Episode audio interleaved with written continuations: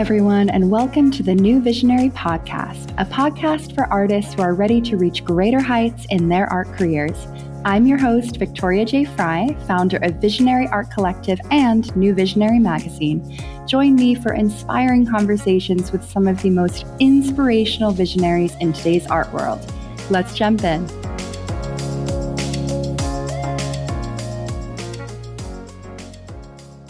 Hey everyone, and welcome back. We're here today with Penny Lane Shen, an artist advisor based in Vancouver and owner of Dazed and Confucius, a company that provides artists with ways to navigate the fine art industry.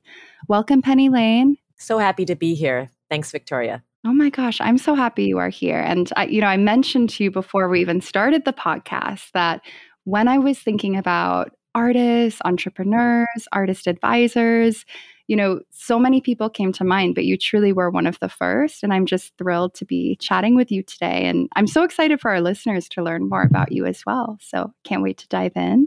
Usually the way I like to start these episodes is by just dialing it way back. I mean, I'm sure there are so many artists listening who are familiar with your company, Dazed and Confucius. I know that I have been following you for at least 3 years now, if not longer. And I've seen all the incredible work that you have done, but tell us how it started for you. Like, how did you become an artist advisor? What has your path been, and what ultimately led you to where you are right now? Sure. So I think my story is a little bit less, glamorous than most. It really came from making my way through the various rungs of the gallery industry. So working at one gallery and then kind of moving on to the next one that was a little bit more prestigious, and up and up and up. And, there was always that next one, always that next institution that was just a little bit better, and going, working my way through those. And every time I noticed for years, over a decade for sure, that there were artists coming in and approaching the gallery or emailing or whatever it may be in the wrong ways. And when I say wrong, I mean just doing things and that would nip their chances in the bud before they even had a chance, like before their work was even reviewed. And then after a while, different artists sort of, I would say to them like, oh, maybe don't do this next time when you go down the street and approach the next gallery. Or I'd write them back and give them a bit of feedback. And that was relatively, I guess, unexpected or new for them at the time.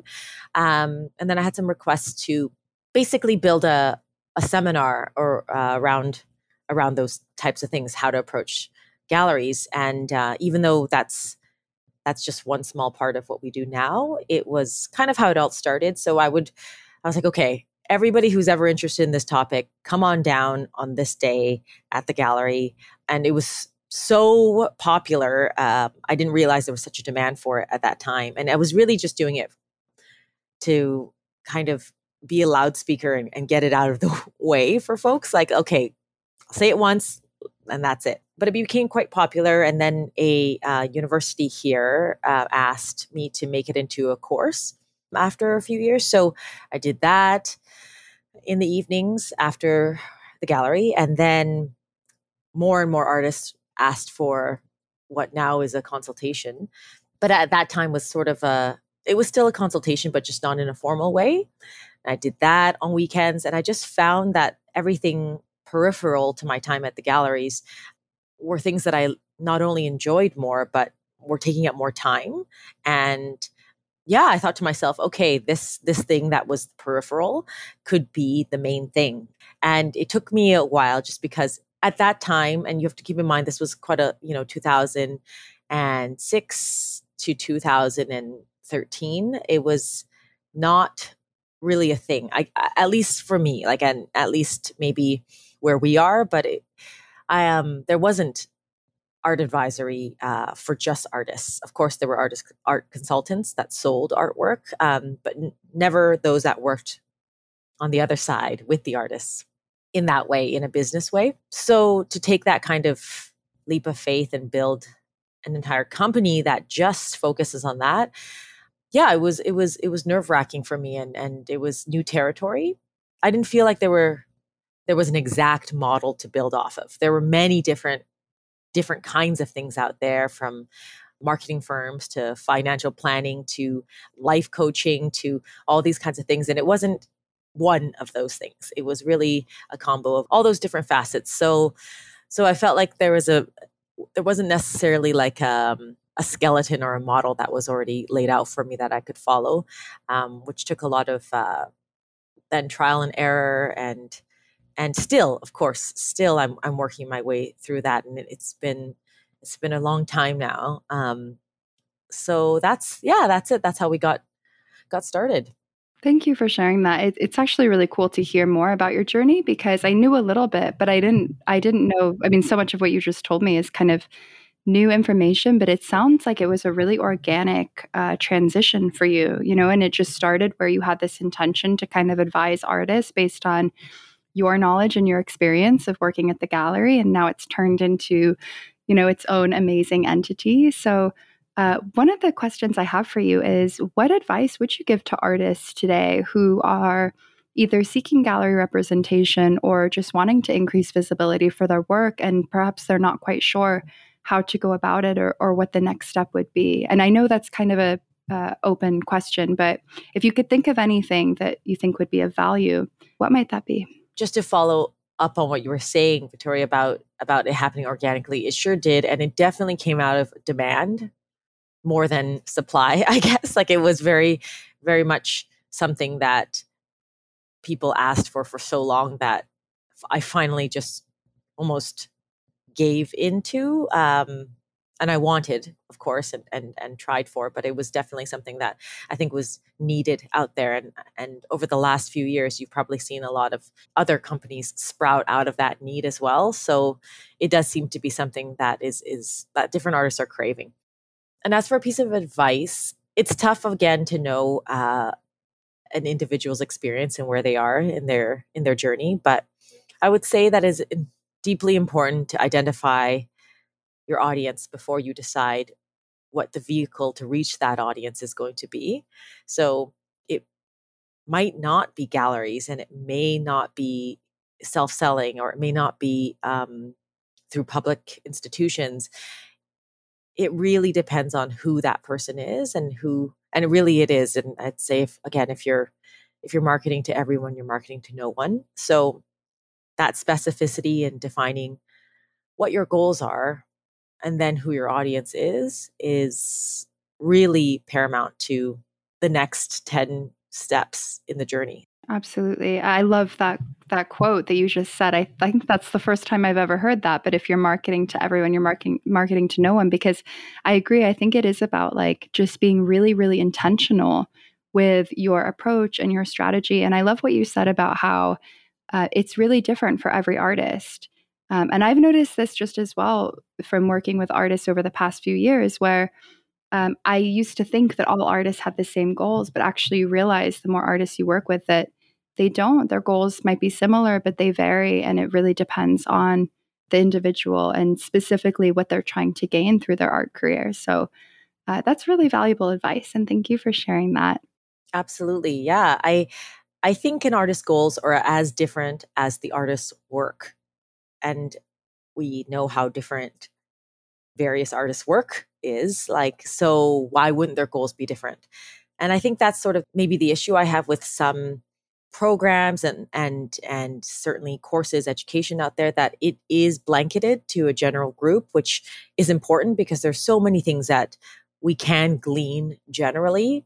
But when it comes down to it, art is such an individual thing. Not only you as the artist, but the person who's viewing it and receiving it. It's such an individual thing as well. It's hyper specific. And of course, then shouldn't the knowledge that's being given to you, shouldn't the advice or the counsel that's been given to you be also as individualized, right?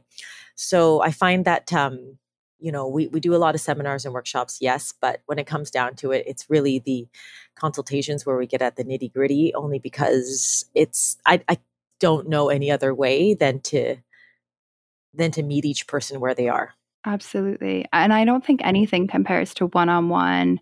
You know, I refer to it as like one-on-one mentorship, but one-on-one consultations, just really one-on-one attention. And I mean, I've hired my own art coaches or mentors or, you know, however you'd like to refer to them over the years.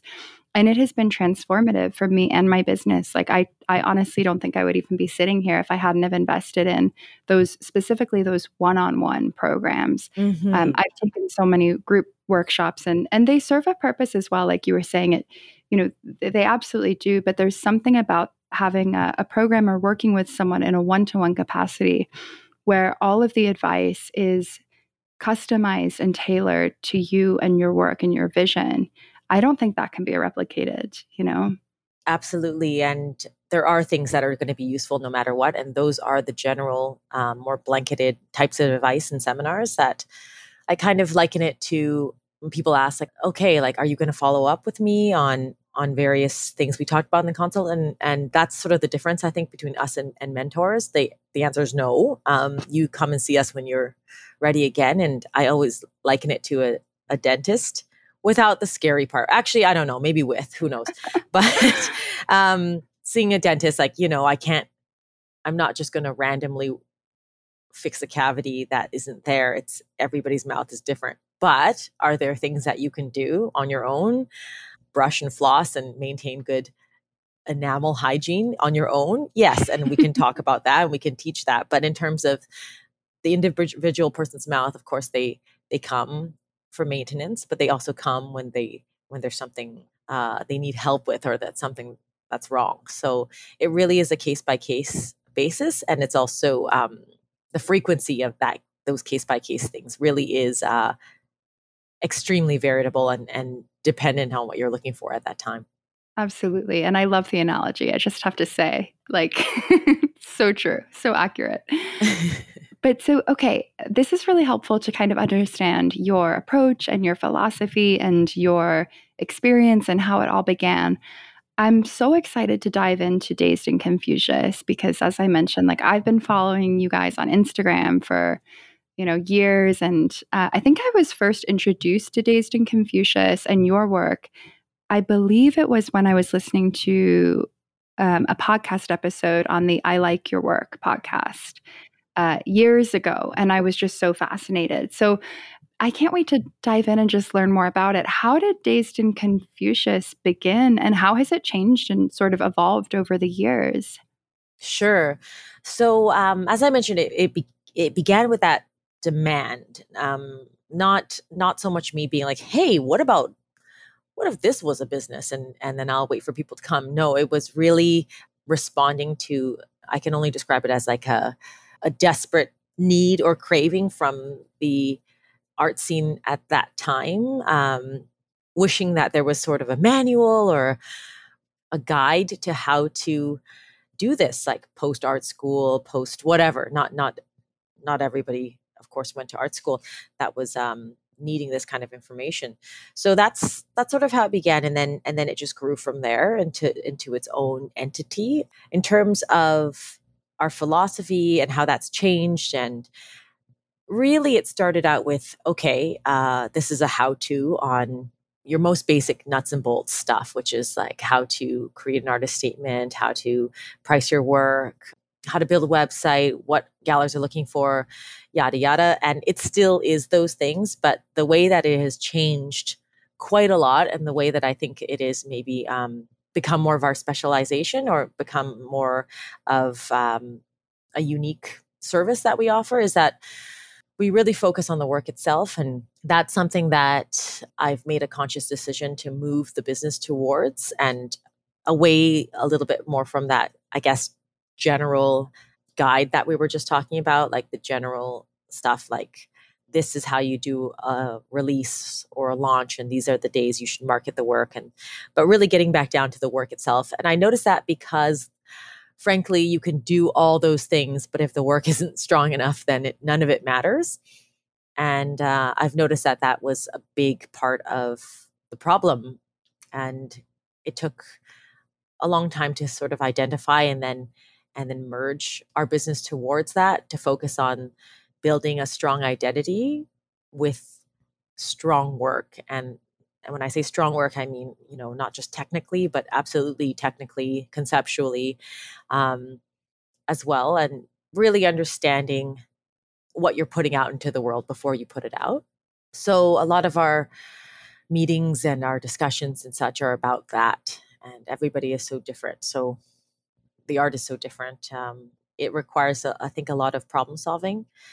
And with myself and the other consultant as well, where for me, I have a BFA in fine art and then went on to do a master's in just an MA in visual culture, and then worked in those galleries. And so I do find it intensely useful to have both sides of the coin. So the ability to understand how, of course, how art is made and appreciate that, and appreciate everything from materials to process and application, but also from that artist side, yes, but also to be able to have seen it from the other side, which is deeply administrative or commercial or even bureaucratic when it comes down to it because of working from public and commercial galleries for so long.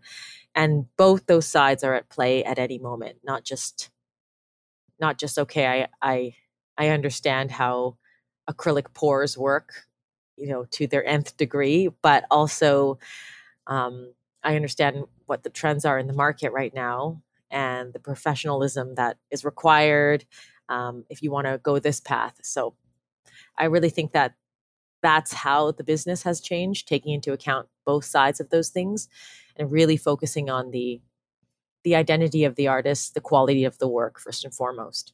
That's amazing. And just hearing you speak about it, it's so important. I mean, I think for artists to have a really strong understanding of what it is they're trying to create and why it's important to them and how it might impact the audience, and, just that ongoing process of continuing to develop their technical skills, and all of that is so important. But I agree, it has to be met with a level of sort of professionalism and how they're presenting their work and how they're putting it out there. So I think the fact that you focus on both is incredibly valuable. And I also, I knew you had an MA in visual culture, but I didn't realize you had a BFA, and that's amazing and so cool. And I can really see how both of those just add so much value to the work you're doing, because you really can see from both perspectives. Yeah, it was a really wonderful program for me in undergrad to be able to, it was a program that allowed me to do a BA, BFA at the same time. So I did the BA part in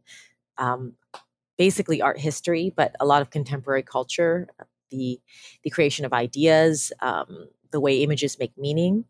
And then there was that other studio side, which was at a totally different school actually, that was pure studio classes in photography, printmaking, design, painting, etc. And then at the end of that, having been able to kind of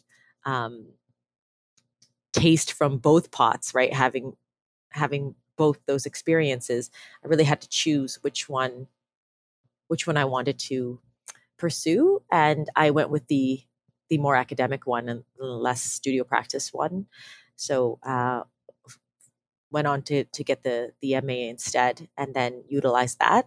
And that was really coming from the fact that I really liked writing about, talking about, selling art more than I liked making it, even though I had the tools to make it. I think that's so cool. And I can relate to you a little bit, because I also studied art and I am a painter, and I am still painting and active in my studio practice. However, I have this passion for working with artists, and I can't give that up either. I'm I love this. And I think, we have so many conversations on this podcast about being multi-passionate, or giving yourself permission to shift your path at any point and embracing something new that you love and want to pursue instead. And I think this is just part of the human experience. We start out when we're younger and we think we might have one career path, and it might shift and evolve. And sometimes we have multiple at once, but I appreciate you sharing your journey. I think it's really cool for our listeners to learn more about it. Oh, absolutely. You got it. I think that also the fact that we are just more aware of different professions in general, or to create these new professions, there isn't.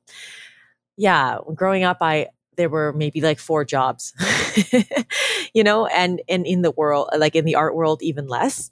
And that was teacher, graphic designer, gallery owner, artist, and that was end of list, or illustrator. And And there's just so many more things now, and so many jobs and services needed that exist in that liminal space between these highly defined positions that are, that I don't think that they can be boiled down to one single thing anymore. You are wearing many hats at any time, and in a good way. I totally agree, because even artists, if they're just pursuing their art career full time, they're wearing many hats within that art career. They're marketing their work. They're making their work. They're learning how to speak about their work and write about their work. Like we're so multifaceted, and most career paths that we choose require you to wear many hats. So I love that. That's right. I think in a perfect world, you have 6 different people working for you that are each doing one of those things, but we don't have that. So we kind of have to do all those things ourselves. And that is tough, because at the end of the day, what is it that we really want to do? Well, it's make the work, right? So absolutely. But I think also, like, there's something to be said for learning. It's like when you learn to push yourself outside of your comfort zone, and you kind of like have to be good at marketing and selling your work and talking about it with confidence and writing about it. It's so challenging, but it really does like take you to a greater level, personally and professionally. Like you learn and grow so much from that. Absolutely. You are seeing it from outside of yourself, right? You're literally, when you're writing about the work, speaking in third person about your work. So you have to be removed from it in a way and look at it from hopefully the way everyone else is looking at it. And if not, and if that's not clear, figuring out why. So yes, indeed, it's growing pains that come out of it, but ultimately, I think highly rewarding. Absolutely. Well, and okay, so speaking of rewarding, one of the questions I had for you was, how has your work with Dazed and Confucius and just all of this amazing, incredibly important work that you've done with artists over the last, decade or longer, how has it impacted you on a personal level? Have you noticed a shift within yourself? First of all, I feel tremendously, like overwhelmingly grateful that this is even something that people give me money to do. Okay. Like it's incredible, I think. And I'm so honored and grateful that is a thing. And I hope, and I think, that shows in my level of dedication to each person. Every time I come to meet with them, we at Dazed and Confucius want to give everyone our full selves, and that training, I guess, or the muscle that is being built and exercised within me over the last decade of doing it, I feel extremely privileged. So one, and that has made me, of course, interact with the world and people differently, and to be sensitive, of course, to meeting people where they are, but also being critical. And if I'm anything, it's critical. And certainly we at the company really do focus on, as I said before, like development of conceptual, technical skills. So we want the work to be where exactly the best it can be before you start schlepping it out there, right? So in terms of how it's changed me, one, I feel very lucky in the sense that when folks ask, okay, like what's popular in the world right now, what are the trends? And yes, we spend a lot of time doing research in that and going to shows and seeing things, so on and so forth. But really, like I don't have to try that hard anymore because of just the sheer number of people we see and the regularity in which we see them. It just naturally happens. I feel like I'm informed about what's going on in the art world, and not even in just the art world. I feel like I'm informed about what's going on in the world because of my clients and because of the consults. And hopefully people are making things that are important to them, and they're trying to get a message across about something that they care about. And then bonus, I get to find out about those things and care about them as well. So yeah, it's great. Like it's the podcast Stuff You Should Know. for example. Do you know that podcast? Yeah. I love that podcast. It was one of the first, I think it was actually the first podcast I ever started listening to. Same. Yeah, same. It's been around for so long and how stuff works. And I always feel like those guys are very, similar in that way where your job is that people learn about stuff and then they tell you about those things and then you tell other people and how fantastic that bonus you get to absorb that information. So I feel the same way, except a little bit more, of course, into the art world. I love that. I mean, that's so beautiful. I always love to ask these questions because I think sometimes it's easy to forget like how changed we actually are by the work that we're doing because we're so in the sort of routine and daily grind of doing it. And sometimes we pause and we're like, oh my gosh, I'm not the same person I was 2 years ago or 5 years ago or a decade ago. So it's beautiful to hear how it's impacted you personally over time. Thank you. Yeah, absolutely. It's been, paramount to my own personal journey, but for sure, there's also ups and downs as always. Like anything, there's roadblocks and trials and tribulations within that. The problem solving is fantastic. It's also hard. It is exhausting. Truly. And it's easy to get, I feel like it's easy to get burnt out. And I certainly know this from other consultants at the business and outside, right? So yeah, when you want to give somebody your best self, the tank can't always be full, but I at least want it to be full all the time. So yeah, it's tough. Absolutely. I mean, I actually love talking about this. I think it's really an important topic, and it's something that we've started to discuss more on the podcast, not just the beautiful parts of the work that we're doing and the powerful and impactful parts, but how challenging it can be sometimes, whether you're an artist or whether you're an entrepreneur or whatever it might be. It can be really hard sometimes. And I have certainly faced moments over the last almost 3 years ago was when we launched VAC, where I have felt extremely fatigued and overwhelmed or burnt out for sure. So how do you navigate some of those challenges? I don't know. No, and that's okay, let me think. Yeah, I guess, right around the sort of 5-year mark, this is a while ago now again, I felt that way and I squished it down and, kind of pushed it away because how dare I feel this way when I should be counting my lucky stars that, again, people even give me money to do this at all. So I was ashamed, I think, of feeling burnt out or fatigued by my job. And of course, saying it out loud sounds silly, but I just really didn't let myself think those thoughts or say them out loud. But yeah, I found that I was starting to come in day to day with a little bit of that weariness, not dread, but that I used to feel, when I worked, of course, different jobs and positions. But that weariness that comes along with, I think, doing anything every single day for 5 years. And I just feel like that happened to be a lot, like just coincidentally aligned with that 5-year mark. So I will say one thing is that I don't stifle that feeling anymore. Just saying, naming it, taming it, right? And talking about it, like you said, on the podcast, that's something that you've been doing with other guests more and more. That has helped.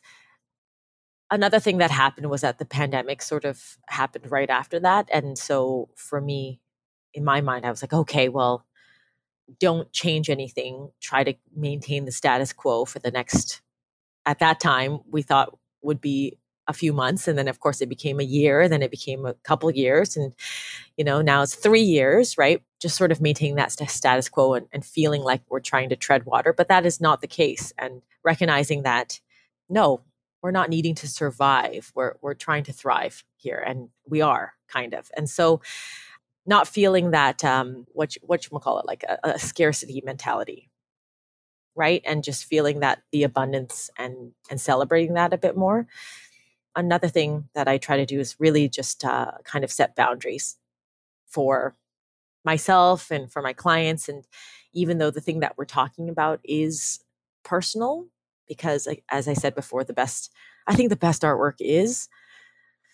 So most of the time when we see clients, we are talking about very intimate and personal things, and not always, of course, but we build a relationship, and that can blur boundaries, I think, between myself as the advisor and them as the client.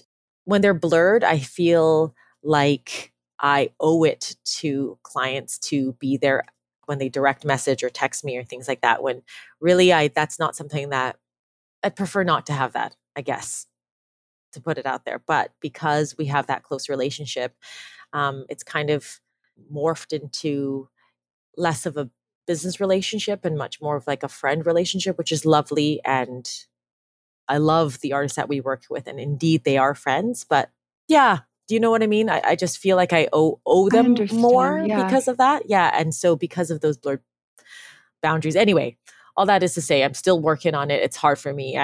I feel like I have to give them everything, and I want to. I shouldn't say I have to, but I want to. And that can be detrimental or draining on just my own self. So. Absolutely. No, thank you for your honesty, and thank you for sharing that. And I can, first of all, relate to you on so many levels. But also, I think a couple of things, like, you know, I think both things can be true. Like, you can be really, really grateful for what you're experiencing while also feeling tired and burnt out and fatigued. And neither one like negates the other. It just, they can exist at the same time. And that's something I'm really embracing as well. But also, like, what you were saying about boundaries, it's so important. And I think the question becomes, like, how do I show up and give my best self while still keeping a little bit back for me, so that it's sustainable and that I can keep going and I'm not going to burn out within the next, you know, X amount of years? And that's the question that we're working on all the time. You got it. If you find out, let me know. We'll keep you posted. Yeah. But boundaries are so, so important, I think, really for anyone in life, but especially like when I have these conversations with artists and entrepreneurs and business owners, because what I have found as well, and I'm wondering if this is something you have experienced, I have a feeling it probably is, but when you love what you do so much, it can be even harder to draw a boundary because it doesn't feel like work sometimes. And so you have to actually remind yourself and that it is a job, and yes, you're giving it your all. And I could relate so much to what you were saying about the relationships with artists becoming quite personal. Absolutely. It's challenging for that not to happen because artwork is so personal. So I think it's a really natural thing that happens. But boundaries are so important. I think it's like being so clear on what they are and not compromising with yourself once you set them. Anytime I catch myself compromising, I'm really trying to make a active effort now to pause and say, like, no, you said you weren't going to check your email after 5 o'clock, and it's 7 and you're checking your email. So, you know, it's just like not negotiating, not compromising, and really just taking those boundaries seriously.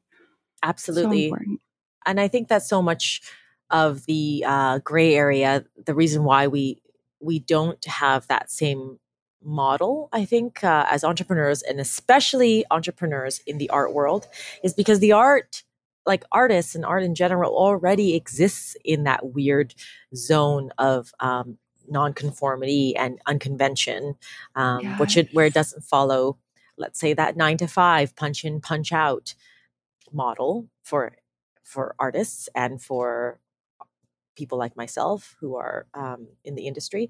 So we already lack that tradition, and that affects everything. That affects how art is valued. That affects how time is valued when it comes to making artwork. So, like, there's already a problem with the system, with the model. That, of course, boundaries are just one of those things that gets rolled into how messy these things become, right? And how unclear they are, not just for the artists, but for people like us on this side. It's so true. And I really appreciate you being so honest and open about it, because I think the more we can talk about these things and have these conversations, the more we can understand, like, we're not alone in this. You know, we all have our challenges, and you can have the most amazing business in the world and feel so lucky and so deeply grateful and still have days that are really, really hard. And I think the more we can share strategy, well, the more we can talk about it, then the less alone we feel. So that's half of it. But the more we can share strategies for how we kind of handle it in those tough moments, you know, that's also really helpful. So definitely. Yeah. So, okay. One of the last questions that I have for you, even though I truly feel like we could just continue the conversation for hours because you're such a joy to chat with. What are you working on right now? Do you have any big things coming up or projects that you're excited about this year? Right. Great question. Well, we're making some changes this year. And, you know, I get they're probably not even big changes, but to me, they're big changes because I mentioned that I've been in that kind of treading water mentality over the last 3 years because of pandemic, even though in no way did the pandemic affect our business.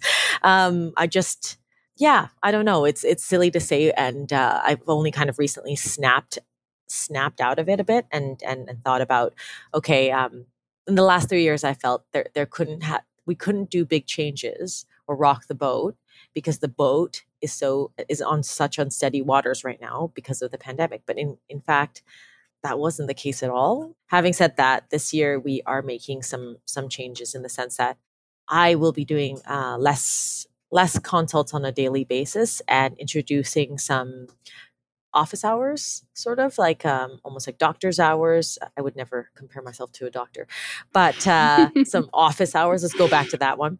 Once a week where people can just drop in and ask their questions. And it's really for folks that just really need something fast and they don't want to wait like the 4 months to see me or whatever it may be. They also just don't need to have the full blown hour or half an hour. They just have some quick things that they need to chat about or get done. And that is actually part of the setting boundaries things that we're trying to implement. And that's just a bonus, I think. And so instead of sort of, you know, I know that our clients feel guilty when they shoot me an email or a text message and say like, "Oh, can I just really get a quick, you know, I'm really sorry. Like, feel free to charge me," which I would never I just don't do and would never do. And I want to help them. I want to answer their questions. And I know that they feel badly. So this is sort of a new, I hope, outlet for anybody who's been with us for a long time and needs a quick answer, but also new folks that just want to see what it's all about. So hoping that that's going to happen in the fall, and also hoping to run a couple of our seminars. So we have quite a lot of seminars and we do them quite often, but never hosted by us. It's always been hosted by an organization. And that's just something, again, I felt I didn't have the space to run it ourselves. I have the knowledge. We have the content. We have the presentation. Let me just show up and do it. But I've just found that, again, there's that demand for it. And so folks are like, "Oh, when is this next one coming around? Like when will Outbox run again? When will How It Sounds run again?" And I'm like, I don't know. I have no idea when it will run again. Whenever somebody decides to program it, we'll let you know. And yeah, somebody always programs it sometime, but oftentimes they're private, as in they're for their group only. Sometimes so many of them, they're in person. So I travel for those things, but then they're not online. So really thinking about running some of those seminars ourselves and having the space and time to be able to actually properly, yes, market it, but even have the administrative setup to take registrants and run it, and so on and so forth. But there just hasn't been enough space. That's great. I mean, I think that's going to bring so much to have that like consistency as well, and like a little bit more control over it, I guess. Yes, for sure. And I like them. They're one of my favorite things to do. The seminars. It's just they're so dependent on somebody else, right? Somebody else's schedule, because I've been so I just haven't had the time to run it ourselves. That's really it, because I'm doing consults. Totally. But I think it's so smart to constantly be like evaluating and reevaluating your business, and to think about like, okay, well, what was I not prepared to do several years ago or last year that now I'm realizing would actually be of benefit? I feel like I've really started to lean into that mindset lately. And sometimes, I don't know if you experience this too, the things that I was resistant about, when I really go back and I'm like, why was I so resistant? Then I realized, okay, there wasn't strong enough of a reason for me to not do this thing. 100%. And I remember the reason why I never wanted to run the seminars ourselves is because I didn't want to like set up an Eventbrite. I didn't want to like fill butts and seats or something like that. And that was over 10 years ago when I just didn't want to do that. And I just haven't thought about it since, because I closed that door in my mind. It was like, nope, Penny Lane doesn't want to set up the Eventbrite or something like that, something absurd. And yes, now we're at a place where like, yes, one, I wouldn't be setting up the Eventbrite. Somebody else would be doing that. And two, I'm not like big deal. It's not a big deal anymore, right? It's so true. And everything just like continues to shift and evolve. And I think the most important thing, which it sounds like you clearly do, and this is so integrated into your practice, is just to constantly be like evaluating ourselves as objectively as we can, and to really think about like, what do I have the capacity for and what do I not have? I know this goes back to us talking about setting boundaries. It's like, what can I do in a sustainable way, and what is just out of the question? And sometimes that shifts from year to year. You know, that's always changing as well. 100%. I find that when you grow, the things that worked for you, of course, work against you. Right? It's not that they just stop working. They actually work against you. And that's something it's taking me a while to embrace and figure out. And my reluctancy or fear around that is something I've had to face a little bit more head on. I've always likened it to thinking about like your family growing. If you live in an apartment by yourself and you love it and it's beautiful and you've decorated it and got the right furniture for it and everything, but then maybe you have a partner and you get married, and then there's two of you. So now it's too small. So it works against you almost, even though everything was perfect at one point. And then you have maybe kids, and then it's really working against you. But the thing that you do, it's not like it's just neutral. It's actually hindering you. And so the thing that you have to do is actually move apartments. You just can't expand. Well, I think most people can't just bash down a wall and then creep into the apartment next door. You have to start again. And that is such a tremendous amount of work to break down and build up again something that worked so well for you and was so deeply tied to your identity at one point. And that is the business, and that is growth. So I feel like every time we figure something out and it works well for us, growth makes it work against you at some point, which is ultimately a good thing. Of course, you want to grow. It just involves a teardown, and that teardown can be so, it can really rock you. And it's something I've certainly felt resistance to and fear around for a long time.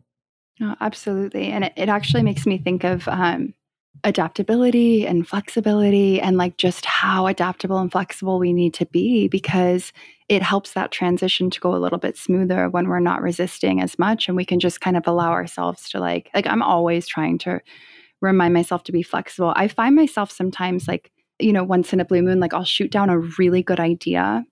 This just happened to me recently. And then like a month later, I'm like, wait, that was the right thing. Why did I shoot that down? Like that actually is what we need to do.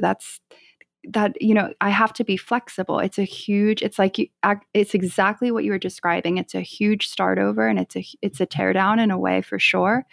But it's like, I have to just be more flexible as I can and as adaptable as I can, and bring this new idea to fruition, because I know it's ultimately going to be for the best. But it's hard sometimes for sure. How did you navigate that, Victoria? Like, how do you instill flexibility into your mind and practice? Yeah, it's a great question. And you know what it is for me is anytime I have a strong reaction to something, I try to unpack it. Like, why did I have such a knee-jerk reaction of saying no right off the bat? And usually in this situation, it's because I knew it was going to be a huge thing. And I think I was just afraid. It usually comes down to fear. Any resistance is usually fear-based. Sure. So it was like sitting with it for a month, and I just found my mind like continuing to go back to that idea and back to that idea. And it was like, it really did take me probably more than a month to get to the point where I was like, that I was resisting it because I knew how much work would be involved. But I know to my core, this is the right thing. This is the right direction. I actually went back to the person that suggested it. And I was like, can we get on a call? This is going to be a lot of work, but you were 100% right. And I really feel this, like in my gut, I feel it intuitively that this is the next step.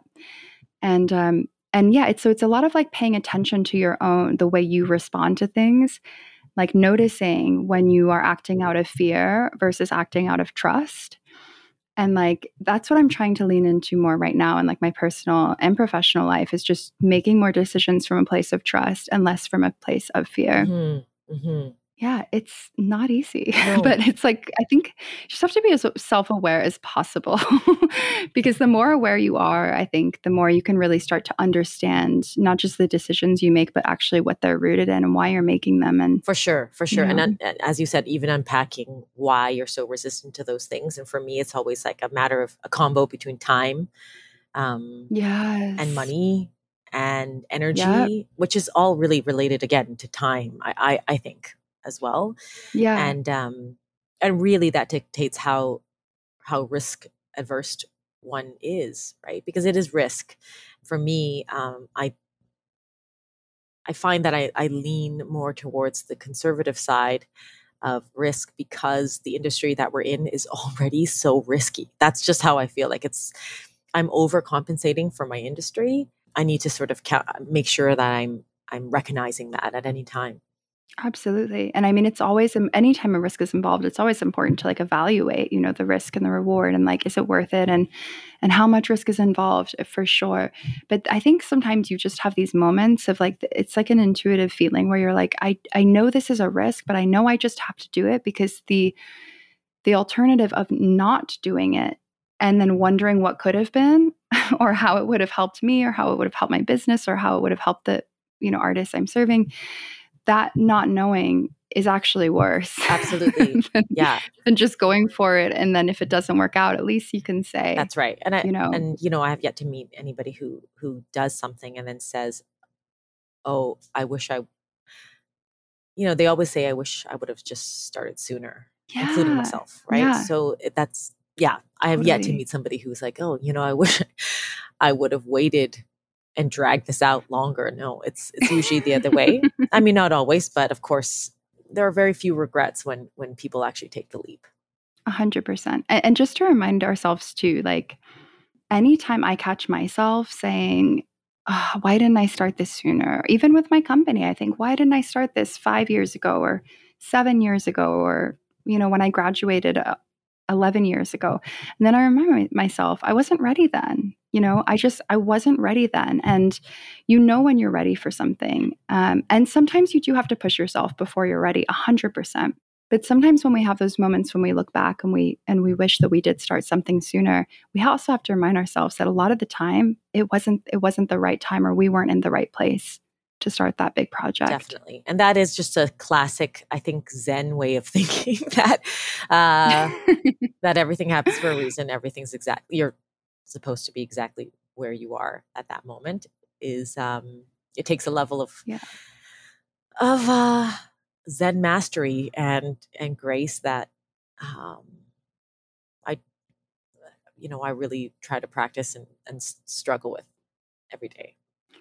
I'm working on it too. Trust me. It's, you know, they say like, it's a practice for a reason. You got it. Yeah. 100%. But, well, Penny Lane, you are such a joy to talk to. And it's been so amazing today to just learn more about you and your journey. So much that I didn't know actually. So I want to thank you so much for coming on today. It's been an absolute pleasure.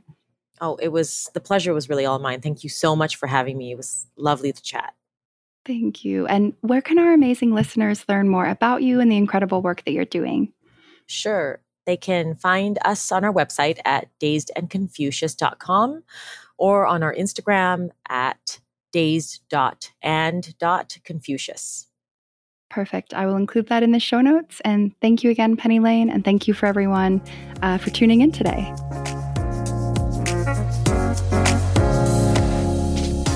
Thank you for tuning in and supporting our platform.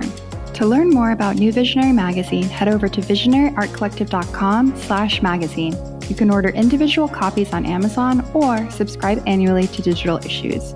We also have opportunities to get featured in the magazine, so be sure to join our newsletter and follow us on Instagram. If you enjoyed this episode, please feel free to leave a review on iTunes or tag us on Instagram.